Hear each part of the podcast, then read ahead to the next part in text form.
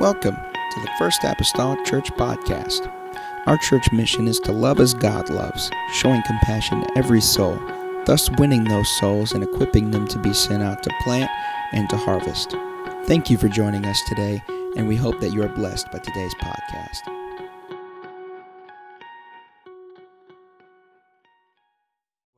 Psalms chapter number 1. You're all going to be teachers tonight, okay? You'll be teachers tonight. I know you all wanted to teach Wednesday night Bible study at one time or another. So you're all going to be teachers tonight. You're going to help me teach. This is not something that I do on a regular occasion, but I wanted to do it tonight. And this is going to be kind of a little bit more open this evening, all right? I'm going to try to pull responses out of you. And if you have a response you wish to share, just raise your hand and please do so. Just please let it be applicable to what we're talking about. That's always the scary thing. We used to do this a lot years ago. Bishop did open forum a lot. And sometimes there were horses that got out of the corral. And so I want to do this tonight just because I think it's valid. I think that there's a lot of good input sometimes that come from you all. And this kind of breaks up the monotony of me coming up here and I'm the lecturer that sits here and you're in class and I lecture for 45 minutes to an hour. And you nod your head or you jot a note or you turn the page.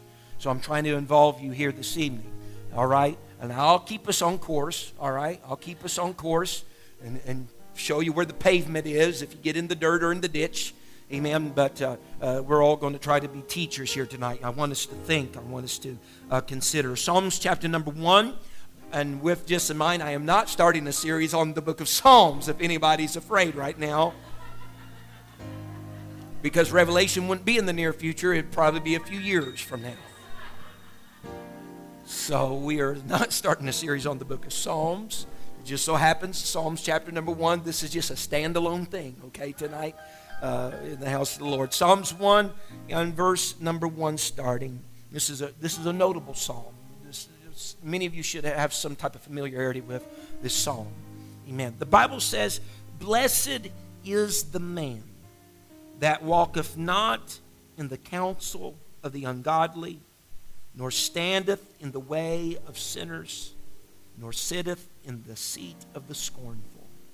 But his delight is in the law of the Lord, and in his law doth he meditate day and night. And he shall be like a tree planted by the rivers of water, that bringeth forth his fruit in his season. His leaf also shall not wither, and whatsoever he doeth shall prosper. The ungodly are not so, but are like the chaff which the wind driveth away. Therefore the ungodly shall not stand in the judgment, nor sinners in the congregation of the righteous. For the Lord knoweth the way of the righteous, but the way of the ungodly shall perish." And for lack of a better title, I put this on it: Blessings of a Man. Blessings of a Man. Let's pray tonight that God would help us all right? Because you're teaching tonight, all right? That God would help us all. Father, I come to you this evening thankful, Lord Jesus, for another opportunity to, God, be here. God, I know, Lord, I oftentimes say that, God, and I don't want it just to become rhetoric, but God, it is, Lord, a grand, Lord, opportunity to seize being in the presence of the Lord, in the house of God, with men and women, brothers and sisters of this like precious faith, God, so that we can be iron that sharpens iron, God, off of one another. I pray, oh Lord Jesus, and we could be renewed in our minds tonight. God, help us, Lord, in our spirits, in our hearts and souls. We'll give you the praise and the glory for it. In the lovely name of Jesus Christ that I pray. Amen and amen. Everybody say amen. Amen. Brother Tyler, if you could put verse number 1 back up there. Amen for me this evening. First of all, is there anything out of this whole passage, and this is where you're going to start to teach right now. Is there anything from this whole passage, just from these settings of scriptures, is there something in this just right away, gut reaction, that just strikes you? Is there anything that draws your attention or that you just picked up on just in the reading of those 6 verses? Does anybody just pick up on anything? Do you notice anything? Is there anything that you notice? Anybody. Until we're going to have a hard time already. Is there anything that you notice? A lot of people's gun shy, right? You don't want to say anything. Do you notice any comparisons or contrasts that are taking place? I'll tell you what, I'm going to fire y'all. Sister Brenda. How can he be blessed if he don't know God? How can he be blessed if he don't know God? The word blessed, and that's a great thing to focus upon, the word blessed. Because in the Old Testament Hebrew, it's not singular, but it's plural. It's like blessings, the word blessed is, blessed. And then you say he, because evidently you're referring to the man. And we understand, though, that a lot of times in Scripture, whenever it speaks of a man, it's not just talking about the male gender, of course. We understand that that encompasses more than just the male gender, male and female alike. But I think there's something also important to note concerning the man. Let's consider the man, that it is just simply and just very commonly that, the man. It didn't say the king. It didn't say the high potentate or the rich. Did it? It just put it at its most base level, the man. Yet, this base level man, let's say the man without the bells and the whistles, this man is blessed. Amen. This man is blessed. Now, let's just take verse 1 because you're all just being real hard on me. Let's take verse 1. Why do you believe maybe perhaps this man is blessed? What are some of the reasons? And the Scripture looks at it in two ways. You're not just blessed for what you don't do, but you're also blessed for what you do. Because sometimes as Christians, and particularly apostolics, we focus a lot of times on the don't do's. But life as a Christian and the blessing of God upon your life doesn't just consist of what we don't do, but also what we do. All right? So what are some of the blessings of this man, if you were to say? What are some of the things that you notice in that first verse? He's blessed because he does not do some of these things. Sister McGee.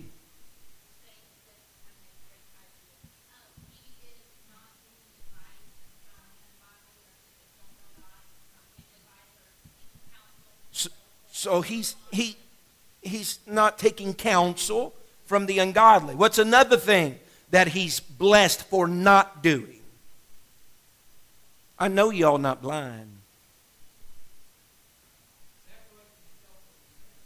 Separating himself from the sinners, or as the Bible says, nor standeth in the way of sinners. What is a third thing? Does anybody see an obvious third thing up there that he's blessed for not doing? Brother Pat. Sitteth in the seat of the scornful. As a matter of fact, and if you look at the whole psalm, like I was trying to draw out of you earlier, we see some comparisons and contrasts that's taking place in the Scripture. Because as we go through the Scripture and we come to the end of the Scripture, we really understand that we're talking about a few different groupings of people, or maybe a few different ways. We're talking about, more particularly as he's described later in Scripture, a righteous man, and we're considering a ungodly man. And the writer of Psalms, and God no doubt leading all this, and he does this many times in the Scripture, particularly in the Proverbs, he sets two things in the same Scripture, and he compares and contrasts those two things, hoping that whenever we come to the end of the Scripture, we can already draw the conclusion he wants us to draw. And so he's setting here in Scripture, he's setting a righteous man, and he's setting forth an ungodly man. And there's a few statements that are being made about both of these, insomuch that when we come to the end at verse number 6, we will have drawn the conclusion that God wants us to draw. Amen. And so as we read, it's almost like you ever sat down, had a choice or a decision to make. You ever did the little columns, and on the left you had the pros, and on the right you had the cons. And in the process of writing all these things down, you could view all the pros and you could view all the cons, and you could feel like maybe you made an educated decision or choice as a result of that. Well, that's kind of what the Scripture is doing for us. We have the righteous, we have the ungodly, and we have subheadings even under them, the pros and the cons and the pros and the cons. And hopefully when we get done, we look at it all and say, yeah, I know which man I want to be. Amen. I know I can come to a pretty good conclusion of who and what I want to be. Amen. Now consider. So we looked at some of these things. Does anybody see a progression in verse number 1? A progression particularly with the verbs that are in verse number 1. Walk, stand, sit. Very well. I applaud you. Great teaching. Walk, stand, sit. Amen. Whenever we speak about walking, sometimes you're speaking about direction because you're only going to walk in one direction unless you change direction. But whenever you're talking about walking, you're speaking about direction. And he said that we walk not in the counsel of the ungodly. Now, the word counsel can render that idea of advice, or walk not in the advice of the ungodly. But a counsel can also be a grouping of people, a counsel. To walk not in the counsel or the grouping, if you will, of the ungodly. And why do you think that would be important, not to walk in the counsel or be in the direction of the ungodly? And if I may share a scripture, Amos 3:3 spoke these words, and it asked a question, amen, that had an answer, but it was kind of rhetorical. Amos said, "Can two walk together except they be agreed?" Can two walk together except they be agreed? What's your answer? No. Two can't walk together except they be agreed. And so then we back up to verse 1. We begin to consider, if blessed is the man that walketh not in the counsel of the ungodly, he's blessed, because if he is walking in the counsel of the ungodly, what's probably going to happen if it's not already happened? He's in agreement with the ungodly. And Scripture already tells us in Psalms number 1 that the ungodly are not so. In other words, they're not like the blessed man. Amen. Amen. They don't receive the same achievements or perks or blessings upon their life as the blessed man. So if you walk in the counsel of the ungodly, then you automatically subtract the blessedness in your life. And someone say amen. Amen. And not only that, but consider this verse of Scripture as well. Proverbs 4. Many of you may know this one. Proverbs 4 and verse 14. It says, "Enter not into the path of the wicked. Go not in the way of evil men. Avoid it. Pass not by it. Turn from it and pass away." Man, there's quite a bit of description there about keeping us not even walking by the path of the wicked, not going into it, not turning into it, just to avoid it altogether. Because whenever we do those type of things, we become and pick up on the wickedness that we are turning toward and turning to. So we must not walk in the counsel of the ungodly. The blessed man does not do that, nor doth he, and they already said, standeth in the way of sinners. Standeth in the way of sinners. Amen. Whenever we talk about standing, whenever you stand, if the man was walking and perhaps he then started to stand, there was a pause somewhere. As a matter of fact, we probably do sometimes more standing than we do walking, maybe. But whenever we get to the place of standing, whenever you stand, or you say, "I'm standing with these people," or you have terminology like that, standing speaks how we are now identifying ourselves. You know, you've heard the terminology, "I'm going to take a stand," or so on and so forth. Well, he said, well, the blessed man doesn't stand in the way of sinners. Now, the terminology is not that there's a blessed man standing literally in the way. He's in the way, okay, of sinners. That's the concept of it all. But he's standing. When we speak of way, we're talking about his way of life, his processes of life, the way that he conducts life, that we stand. And whenever you stand in the way of sinners, you are identifying yourself with sinners. And there's reasons then why the Bible at different times admonishes us that, you know, in New Testament scripture about eschewing the very appearances of evil. And that our company, if our company is always with the path of people that are ungodly and sinners, then that sooner or later is going to rub off on you. I understand that Jesus ate with publicans and with sinners. And as I've said before, many times in the New Testament, when you see that happening, it's because they were drawn to his table rather than he drawn to theirs. Amen. So we got to watch the standing. But it said, neither does the blessed man sit in the seat of the scornful. Now, you all sitting right now. It's kind of comfortable, isn't it? I'm standing. It's y'all sitting. That's fine. But whenever you sit, you take repose. Whenever you sit, you get comfortable. Sitting speaks of a resting place. What are you doing? I'm just sitting here. You've landed in a position right there. You know, people have certain ways that they sit, if you ever notice. You ever just watch people how they sit? It tells a lot about a person. There used to be one guy, and he sat all the time in a recliner, but he always had his right leg flipped over the arm as he would sit. Now, that dude was relaxed. That dude was absolutely relaxed. But when we talk about sitting, we're talking about resting. And so, see, there's a progression to take place. We're just walking not in the counsel of the ungodly. And then there's a little greater, we stand. We're not standing right there among, I can't even get the words out, I'm standing in the way of sinners. And then we're not sitting, we're not comfortable with the scornful. Not only is there a progression with the walking, the sitting, and the standing and the sitting, but there's a progression, if you will, the people. We have ungodly. What else do we have? Sinners.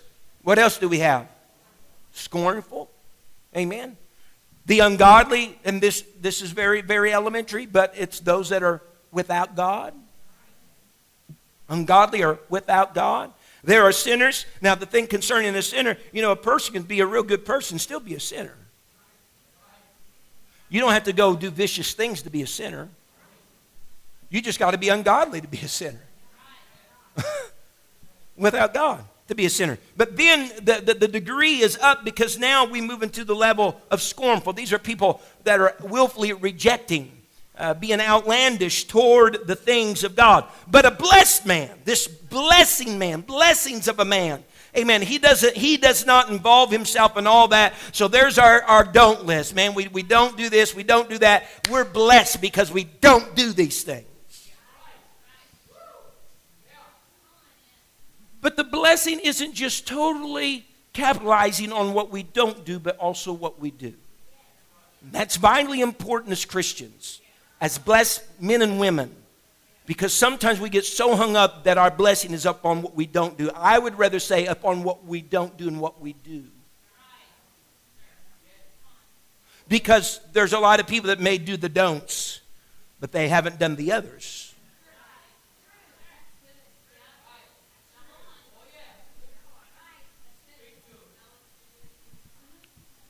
I don't cuss. I don't smoke. I don't drink. As a man, I keep my hair cut. As a lady, I let it grow long. I wear long skirts. I don't wear anything revealing or tight. That's great. That's a good list of don'ts. Man, they're a blessed man or woman. But there's the other side. The other side in verse number 2 speaks, but his delight. And before I go on there, let me capitalize on this story. And I think there was several months ago I shared this with my wife back concerning this walking mentality, walking not in the counsel of the ungodly. Because just listen and hear me out. There was a story that I read, and it's been a couple of months ago, and it told of a story of a lady by the name of Margaret Sangster. She was a social worker. And that she was going about, and she was told about a small boy that had been seen in a certain urban ghetto type area. And she went to investigate this for herself. And whenever she seen the youngster, he had been hit by a car several months before. But his parents were just fresh from a new place, had moved in, and neglected to get him any medical attention. And it was not a part of her caseload. It was not her responsibility. But she took the boy to an orthopedic surgeon, and she learned through different series of events that through many operations that this child's body could be normal again. It could be stayed straight again. And so she cut through everything she had to cut through and jumped through all the hoops she had to jump through and raised the funds and set the process in motion for this boy to have several operations. And years later, the boy came into her office, and to her astonishment, he walked right into her office without any crutches, without any apparatus to aid him in his walking, and he was wanting to show her his complete recovery from the accident that had been ignored. And he turned even a cartwheel for her in her office just to show her how well the operations had went. And so they embraced and they hugged one another, because she no doubt felt, pretty good, because she did whatever was needful or necessary in order to allow this young man to be able to walk again. And she even spoke to a group that she had been speaking to. She said, if I'd never accomplished anything else in my life, she said, at least there's one young man that I can point to that, really made a difference in. We all have that desire, something we can point to, say, man, I made a difference. And as she continued to talk to these people, she paused at one moment in her presentation, and she says, this was many years from now. And she says, where do you think that boy is today? And caught in the emotion of the moment, of shared that story with them and everything, several people started to make suggestions from the crowd. They were helping her in her presentation, like you're helping me teach. And they began to say, I bet he's a school teacher. And another one said, no, I bet he's a physician. They throw out all these things, perhaps even a social worker, since that's what she was. That would be a good Hallmark movie, And there was a long pause, and then with a very deep emotion, she spoke back to that crowd. He said, no. She said, he's in the penitentiary for one of the foulest crimes a human being can commit. And Brother Mason, she made this admission. She says, I was instrumental in teaching him how to walk again, but there was no one to teach him where to walk.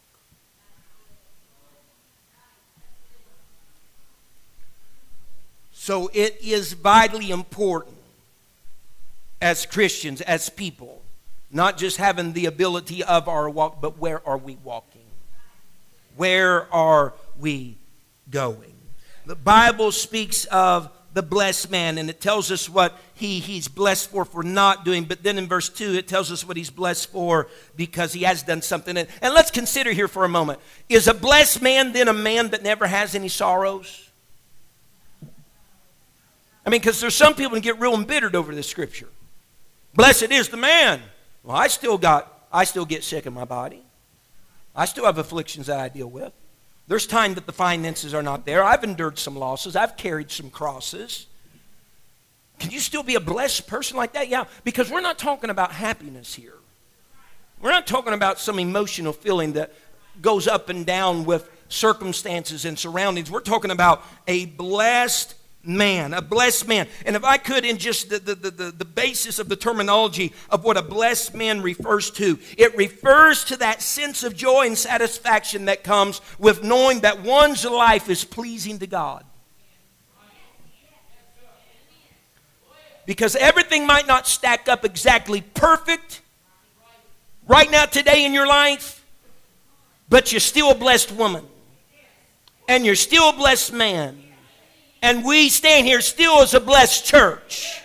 It might not be just picture perfect around us, but to know that we're doing what we should be doing to get the favor of God upon our life. You're still a blessed man, a blessed woman, and a blessed church. In spite of what's happening around you, you're blessed. You're blessed. Amen. Amen. And so he says, this is what he does. He says, but his delight is in the law of the Lord, and in his law doth he meditate day and night. I would like to say tonight that he is blessed the way that he is blessed. The success of him being a blessed man in verse 1 is greatly attributed to verse number 2, because he delighted in the law of the Lord. Have you ever delighted in something? Has anybody ever just delighted in something? You know, Scripture uses this word delight at different times. And in the Old Testament, a lot of times it's the delight that comes about of a man delighting in a woman. Did you ever delight in your spouse before you married that person? Kind of made a smile come across your face. Warm, fuzzy feeling all over. You delighted in that person. And that tells us a little something, that Scripture uses that same wording for a man that's delighting in a woman. Because have you noticed what happens to a man? What is he willing to do? How far is he willing to go when he delights in his woman? I've seen guys that delighted in women or in a particular woman that they rearranged their priorities. Things that were near and dear and important to them in life were not as important when they begin to delight themselves in that lady. They begin to rearrange their schedules.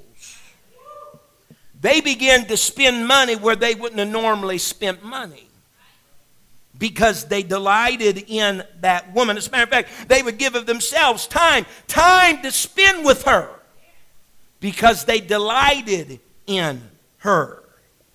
And he's not doing it because he has to do it.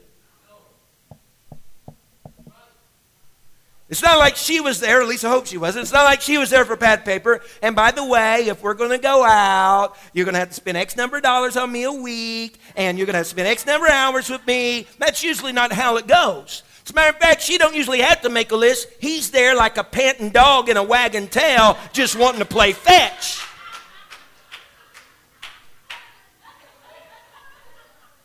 But that's what happens whenever you delight in something.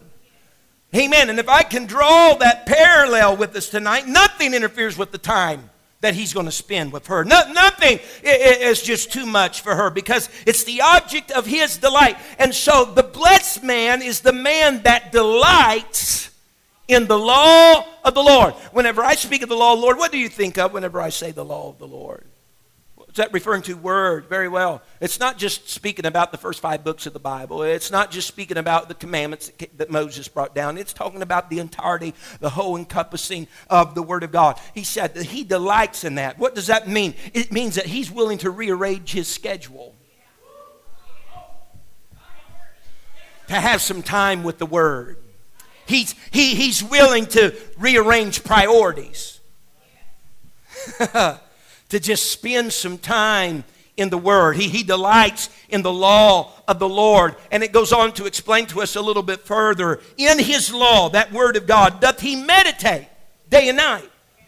Now there's a big difference between reading God's Word and meditating on God's Word. Some people have their bread programs and they read God's Word and they read all those chapters they got to read that day and they check it off so they just feel good about their list. But they didn't really process anything. It's like a hard rain on soil and it just ran off. Amen. But reading, you know, there's more whenever you begin to meditate upon the Word of the Lord. He said, I meditated on it day and night. He said, I meditate on it. In other words, that's just a good way of saying all day. I just meditated on it. All day I just think about it. Now, does that mean that we're sitting down and our lazy boy, we're just going, man, I can't go to work anymore. I got to be delighting in the Word of the Lord. And we got our, you know, our nose in the book and we're reading and reading. I read half of the Old Testament today. You know? No. That's not what it's talking about. But, you know, you can leave after you've left and you've read the Scripture in the morning, whatever time of day it is that you left it. Have you ever just went away and was just thinking about what you read? Thought about the story, thought about what the meaning was or how that was applicable to your life or how that maybe answered a question that you have and you're just meditating on the Word of the Lord. He says, you know, it's kind of again like that boy that delights in that woman. Even when he's not with her, he's thinking about her. Uh-huh. It's not the only time you come in my mind is when you walk in my presence type thing. No, even whenever she's not there, he's consumed with thinking about her. Reading, I like to look at reading as just a two-dimensional thing. But whenever you start to meditate, that two-dimensional thing just became three-dimensional. Amen. Because we take these words and notice what the scripture says is that thy word have I hid in my heart that I might not sin. Look at some of the secrets of this blessed man for not walking in the counsel of the ungodly and not sitting in the seat of the scornful and not standing in the way of sinners. How is he able to do all the don'ts? Because he's doing what the do's are. The word. He's meditating upon the law of God. And David said, thy word have I hid in my heart, that I might not sin against thee. And so the frustration with some people, they're keeping their list of their don'ts, but they have a hard time keeping the don'ts under rein because they're not doing the do's. And we're not blessed like we could be blessed. But we get the cart before the horse here. If we will delight in the Word of God. Oh, Brother McGee, if you only knew some of those stories and the begats and the bagots and the boo-ba-ba-ba. And some of those names, you know, they got 17 syllables in them.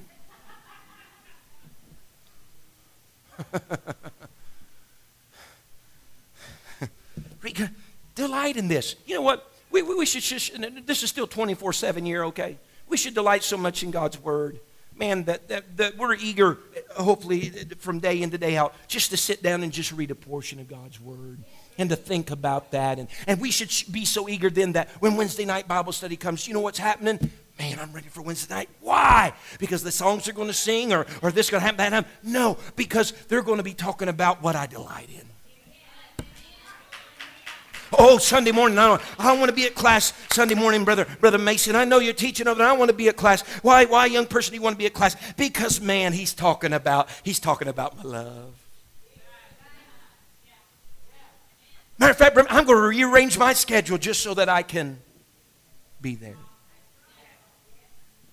And that safeguards us. That sets us up to be blessed people. And it goes on to speak about this person. Amen. It goes on to speak about this person. It tells us that, and he shall be like a tree. Amen. He shall be like a tree planted by, everybody say, yeah. It didn't just say a river. It said rivers. By the rivers of water. The rivers of water. And notice, he says, he shall be like a tree planted. So this just isn't something wild growing by nature. Someone had a hand in this. You know, one of the notable things of New Testament scripture in the book of Genesis, man, God, he's creating all these things. Man, the stars, the lesser lights, the greater lights, the beast of the field, the fowl of the air, and the earth are causing all these things to come forth. All right, he formed man from the dust of the ground, all this tremendous. But you know, the Bible particularly speaks of our God in Genesis 2, I think it is verse number 8, that God planted a garden eastward of Eden. So all you gardeners, you got a common thread with God. Because God even had top on his list in all creation. Everything else, he spoke the word and it came from the earth. But God planted, had his hand involved in planting the garden. And it was important to him. So whenever we consider the word planted, we're not just talking again, this did not happen by chance. This was not some tree of the wild that was growing, but this had somebody's hand involved. The blessed man is a planted man that had somebody's hand involved. The Bible says in Isaiah 61, so I'm just going to take over this class now. In Isaiah 61 and verse number 3, the Bible says, to appoint unto them that mourn in Zion, to give unto them beauty. We like this. This is a great verse. Beauty for ashes. The oil of joy for mourning. I like these trade-offs that's taken place, this exchange. The garment of praise for the spirit of heaviness. Man, I could use one of those. You know what I'm talking about. That they might be called trees of righteousness. We're talking about the blessed righteous man. That they might be called trees of righteousness. Look, the planting of the Lord. that he might be glorified. I superimpose here on Psalms number 1 that this man that is blessed, that's doing these do-nots, but engaging himself in the Word of God, engaging himself in the Word, that God says, hey, you know what? I'm going to plant you. He says, and I'm going to plant you not by a river of water, but by rivers of water. Because in their culture, in their time, and in their placement in the world, there were could be times of great drought. Times in which rainfall and source of water was very scarce. As a matter of fact, there was not a whole lot of vegetation in their area as a result of there being drought and a lack of rainfall many times. But God says, where you would just be planted normally in that place and you would suffer some and you would have a hard time finding water, he says, I'm going to plant you by rivers of water. Insomuch that whenever trouble comes and drought comes, you're still going to have a source your roots can tap into. He said, that's a blessed righteous man. He said, the other trees, look, the Bible says their leaf will not wither. He said, there may be some other trees under the sector and category of ungodly that may wither. He said, but you're tapped into a source. Now, your roots may have to go pretty deep, and they might have to go pretty far. He said, but I put you close enough where you can have a water source. And I like what he says concerning this tree that's planted, had some type of intervention of a hand to plant this tree. He said, that bringeth forth his fruit in his season. This is a fruitful tree. Everyone say fruitful. It's a fruitful tree. Amen. But it's important to note these words, and this is hard for me to wrap my hands around at times, being a human being and being a Christian. Says he shall bring forth his fruit in his season. He will not bear fruit every day and every month of the year. That's hard for me to grasp a hold of as a Christian. That's hard for me to grasp a hold of as a father and a husband and a pastor. That I'm a blessed man. I'm living rightly and uprightly before the Lord. But the best that I can get is yielding fruit in the season that it's appropriate for me. And I don't know that season, but God does. So I take comfort from Scripture then that if I'm not walking in the count, and I'm not standing, and I'm not sitting, and I am, though, delighting in the law of the Lord, then these promises are for me. These promises are for you. And this is the only word of encouragement I can give you tonight. That if you're not fruitful right now, it's just not your season. But your season's coming.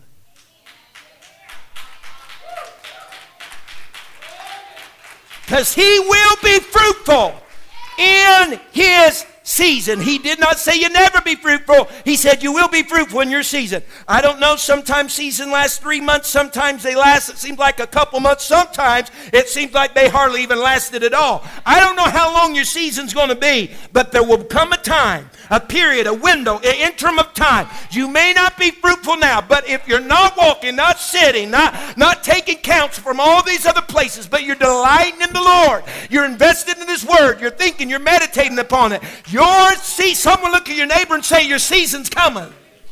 Your season is coming. Amen. Your season's coming. Now note, you got to be plugged into the Word. Got to be plugged into the Word. The capability or the success of the fruitfulness, the endowment, if you will, of the fruitfulness is contingent upon being a delighter of the Word. The Bible says in Deuteronomy 7, in verse number 12,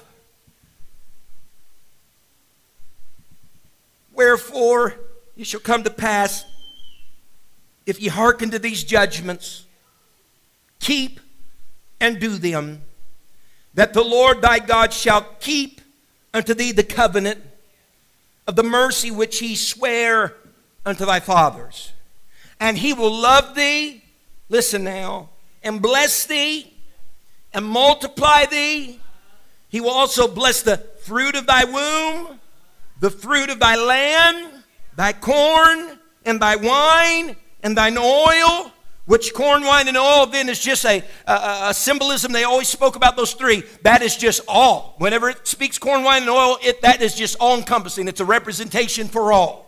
Amen. Thy corn, thine wine, thy oil, the increase of thine kind, thy flocks of thy sheep, and the land which he sware unto thy fathers to give thee. Thou shalt be blessed above all people. There shall not be male or female barren. You're going to be reproductive. There's not going to be a male or female barren among you or among your cattle. Thank you, Jesus. He's going to love me, bless me, multiply me. Man, I'm going to have flocks, corn, wine, and oil, not a barren among me. But it's all contingent on verse number 12, like Psalms number 1 is. If you hearken to the judgments and keep and do the commandments. He was speaking about that law, the law of God, the word of God, the things that he had shared with them. He said, you plug in and delight in that. You delight in that. He said, I'll make you a tree that's planted, that'll bring forth fruit in your season. Your leaf's not going to wither. Whatsoever you do shall prosper. I'll bless it. I'll multiply it. Yes, I will. But you got to be plugged in to the word. No, he did not say, if you don't walk in the counsel of the ungodly, and you don't stand in the way of sinners, and you don't sit in the seat of the scornful, then I'll plant you as a tree. The blessing wasn't tied to what they didn't do. It was tied to what they did do.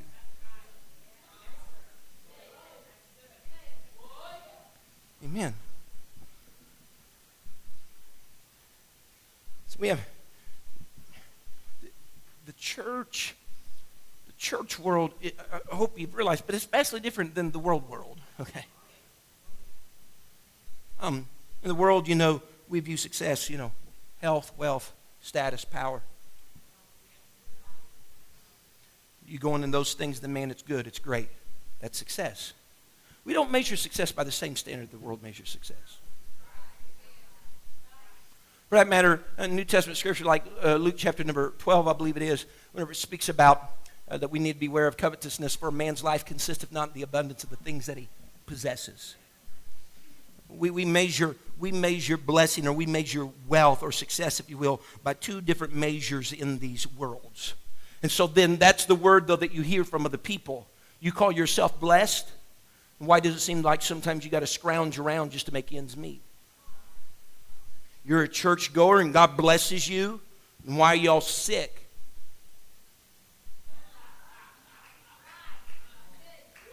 You've heard it. They might even come and talk to you after I've talked to you right now. They'll do it somewhere along the line. You're supposed to be serving God. He's supposed to be taking care of you. Then why is all of this and this and that happening? Because our blessing is not set on a temporal plan, but on the eternal plan. Our blessing is not on a temporal plan, but an eternal plan. Now notice what he says in verse 4, and I must hurry. The Bible says, the ungodly are not so. What's it referring back to? It's referring back to everything we just talked about. The ungodly are not planted. They're not planted. The ungodly are not bringing forth his fruit in his season. He's not planted for sure by rivers of water. And the leaf shall not, all these different things. He's not delighting in the law. The ungodly are not so. Look, but are like the chaff which the wind driveth away. So we have the blessed righteous man that is like what? Teach with me. The righteous blessed man is like what? What is the symbolism? A tree. But the ungodly, chaff, particularly, yes, that is driven by the wind. Chaff that is driven by the wind. That's chaff that is already separated from the wheat or the grain or the corn. If it's blowing around, it's already been separated. The prophet Isaiah asked a question, and he said, in so many words, and I'm paraphrasing, basically, what is the chaff to the wheat? It's a question that he gave. What is the chaff to the wheat? A lot of people just want to throw off the chaff as worthless. Chaff is worthless when it's separated. Somebody, just stay with me. Chaff is worthless when it's separated. What, though, is the chaff to the wheat? Or, for our measure, where we live around corn, the husk to the corn. What is the husk to the corn? Well, in the growth stage and everything, that husk is wrapped around that corn. It keeps it protected on large. As a matter of fact, you go out in a cornfield and you see a cornstalk that grew up, and somewhere along the way, its husk fell off. You're going to see that it's going to be largely penetrated by insect and debris, and it will not by no means be quite as healthy as if it didn't have the husk. All right? But whenever that husk then forms, or the chaff, whichever you wish to talk about, it is a protective layer. It really is. It's a protective layer. Amen. It has, listen, this is the key word. It has purpose as long as it stays with the fruit. It has purpose as long as it stays with the grain. The only time that chaff becomes worthless is when it separates itself from the grain.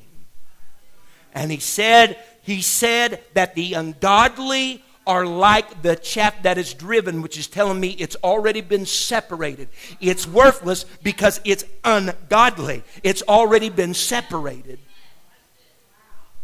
Because the Lord spoke of himself in New Testament Scripture. He said, except a grain of wheat, speaking of himself, fall on the ground and die.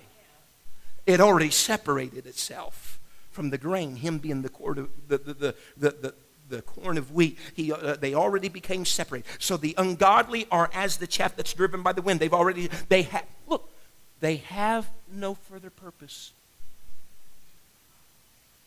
When they become separated from the fruit, separated from the grain, separated from the plant, they have no purpose. And you look at me squarely in my eye tonight, and let me ask you something. Have you ever came across a person in this world today that has told you in so many words, I just don't see no purpose in life anymore?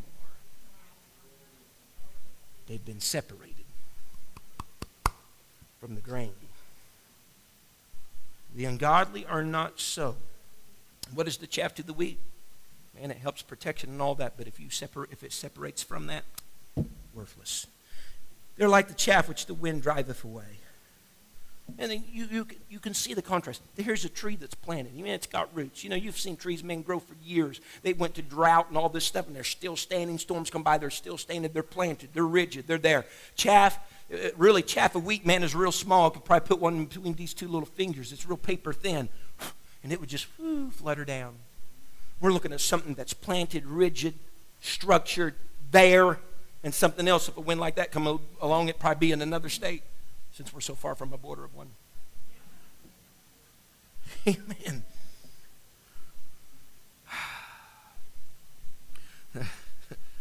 Amen. That was your that. And that's where it goes. He said you separate the chaff from the wheat and you burn it. But you don't burn it until it's separated, because until it's separated, it's still serving purpose. Amen. He goes on to say, I got to finish this. It was not a series, okay? I'm finishing. Amen. Go serve the coffee. Bring it out. Therefore, as a result of all this, the ungodly shall not stand in the judgment, nor sinners in the congregation of the righteous. Again, success, we're measuring success on an eternal plan here. Not a temporal plan as the world, wealth, health, power, status. Those will deteriorate and be gone one of these days. We're talking about success on an eternal plan. And he says the ungodly will not be able to stand in the day of judgment. If I could say it like this, because we're all going to meet the judgment seat of Christ, Hebrews 9:27, as it is appointed to men once to die, but after this to judgment. Every individual will be at the judgment, and they'll go through judgment. When it says they won't be able to stand, it doesn't mean that the ungodly are going to be sitting in chairs or going to be laying down on the floor at the judgment. What it means is, in these terms, they won't be able to rise. They will not be left standing at judgment. They will not to be able to, they don't have a leg to stand on. Does that make it plain? They don't have a leg to stand on. They will not survive judgment. I want you to notice this. Notice the scripture here. And just notice real quickly. The blessed righteous man and the ungodly The blessed righteous man stands in judgment and is able to, not because he's a sinless person, but that when he did sin, he knew where to find his forgiveness. And wasn't going to go on in life until he had found it. All right? Amen. But we come into this little area here. Here's Judgment Day. And notice that the Lord knows them. The Bible goes on, verse 6, and I'm hurrying to a close. I'll get there.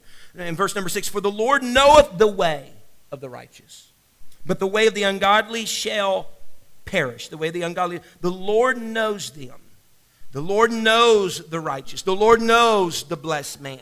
And so he will not perish. And so if he's not going to perish, then it goes served that the ungodly will perish.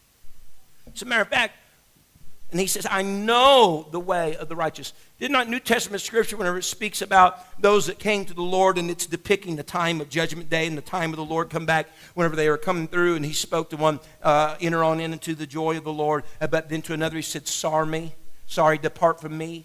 What? I never knew you. Just real quick, and I'm going over, and it's 8:30 now, and why? Well, listen, these things took a lot of time. They took time from what I was doing. But the verb know, for the Lord knoweth. The word know. There's more there in that word than just a mental awareness. Okay? This word throughout the Old Testament many times is used, and I'm not trying to get here rated R, but with sexual intercourse, personal, intimate knowing. He says the Lord knoweth the way of the righteous, but he doesn't know. There is no intimacy. Why is there no intimacy with the ungodly? Because the ungodly never did delight. They never delighted. They were never wooed and just taken over by the Lord and his word, which in the beginning was the word. The word was with God. The word was God, John 1:1. They never was infatuated or taken over by his word. Now here we are. This is the judgment will be the equalizer of the righteous and the ungodly. Judgment will be the equalizer of the righteous and the ungodly. Because as we live in this life, and the why, Brother Fred, you have all these problems. Why do you have this? You're supposed to be a Christian, blah, blah, blah. Judgment will be the equalizer of the ungodly and the righteous. I just want to read a few verses of Scripture, and I'm coming to a close, amen, here tonight. But I love these verses of Scripture in the book of Psalms that Asaph, amen, wrote. Amen, because a lot of times this is where we are at. Will you allow me to read them? I'm going to read them and close. I'll have you to stand whenever I get finished. But Psalms chapter 73, I want to read several of them, okay? Here's your Bible reading today if you haven't got it in. Amen. Go home and meditate on this after we're done. Truly God is good to Israel, even to such as are of a clean heart. And Asaph says, but as for me, my feet were almost gone. My steps had well nigh slipped.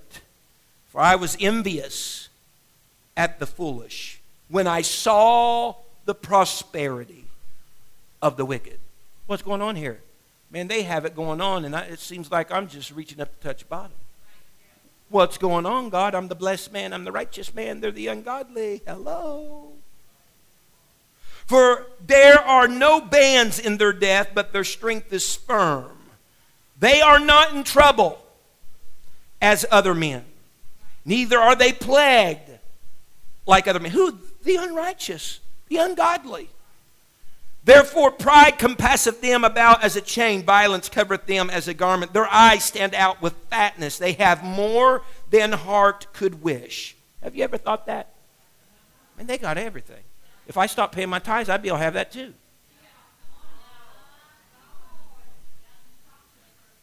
But we're looking at success on the eternal plan. I could have a lot of what these other people did if it didn't invest in the kingdom. So could a lot of you. They are corrupt and speak wickedly. Look, he's looking at their character. This just is not weighing out. They are corrupt and speak wickedly concerning oppression. They speak loftily. They set their mouth against the heavens.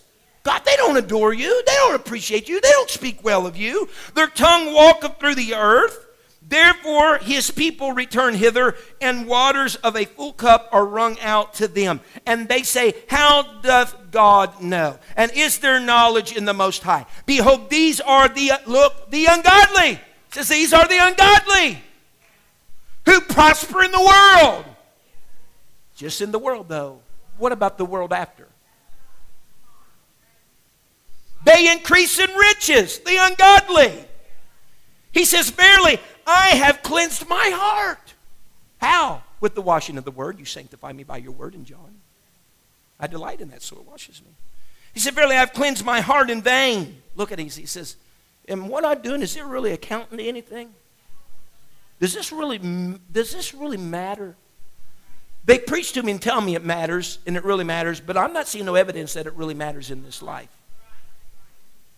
And let me tell you, there's been greater people than some of you sitting on pews that bailed ship because they pondered that idea for so long. It's not mattering right now. But we are measuring success on the eternal plan. He says, I have cleansed my heart in vain and washed my hands in innocency, for all the day long have I been plagued. Look, this is my situation. They're blessed. They're increasing in riches. Me, I'm plagued. I'm plagued and chastened every morning. It seems like I'm dealing with trouble every day. Chastened every morning. And if I say, I will speak thus, behold, I should offend against the generation of thy children. When I thought to know this, it was too painful for me. Man, I'm being overwhelmed by all this, and I love this. You got to read it all up to this when he says. Asaph said, I'm considering all this. This is woe is me. It's not good. They're great. I'm not. They're being blessed. I'm the blessed man, but it seems like they're being blessed. They're ungodly. Here's all this stuff. And he says, until I went into the sanctuary of God, then understood I therein. Whenever I got out of the world and I got in the sanctuary, and I took me a little space of time to delight in the Word of God again, the Word told me they have a fixed end, a fixed determination, and though I might be in torment now, I'll be comforted for all eternity. So ask yourself the question, would you rather be comforted now and tormented for eternity, or suffer a little torment right now and have comfort for all eternity? You're a blessed man. You're a blessed woman. He's planted you. You got resources. It may not look like it sometimes, but God has a hand in your lives. You will bring forth fruit in your season. Hallelujah. Let's stand right now and just give some adoration to the King. I love you, Lord. God, I thought it was bad until I came to the sanctuary and I understood therein. Hallelujah.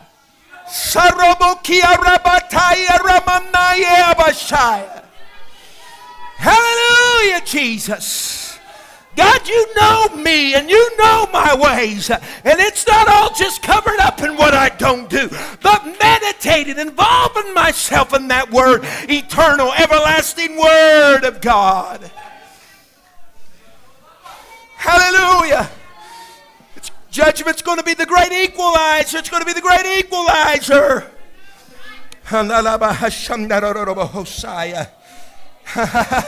Oh, let's just magnify him. I feel the Spirit of the Lord.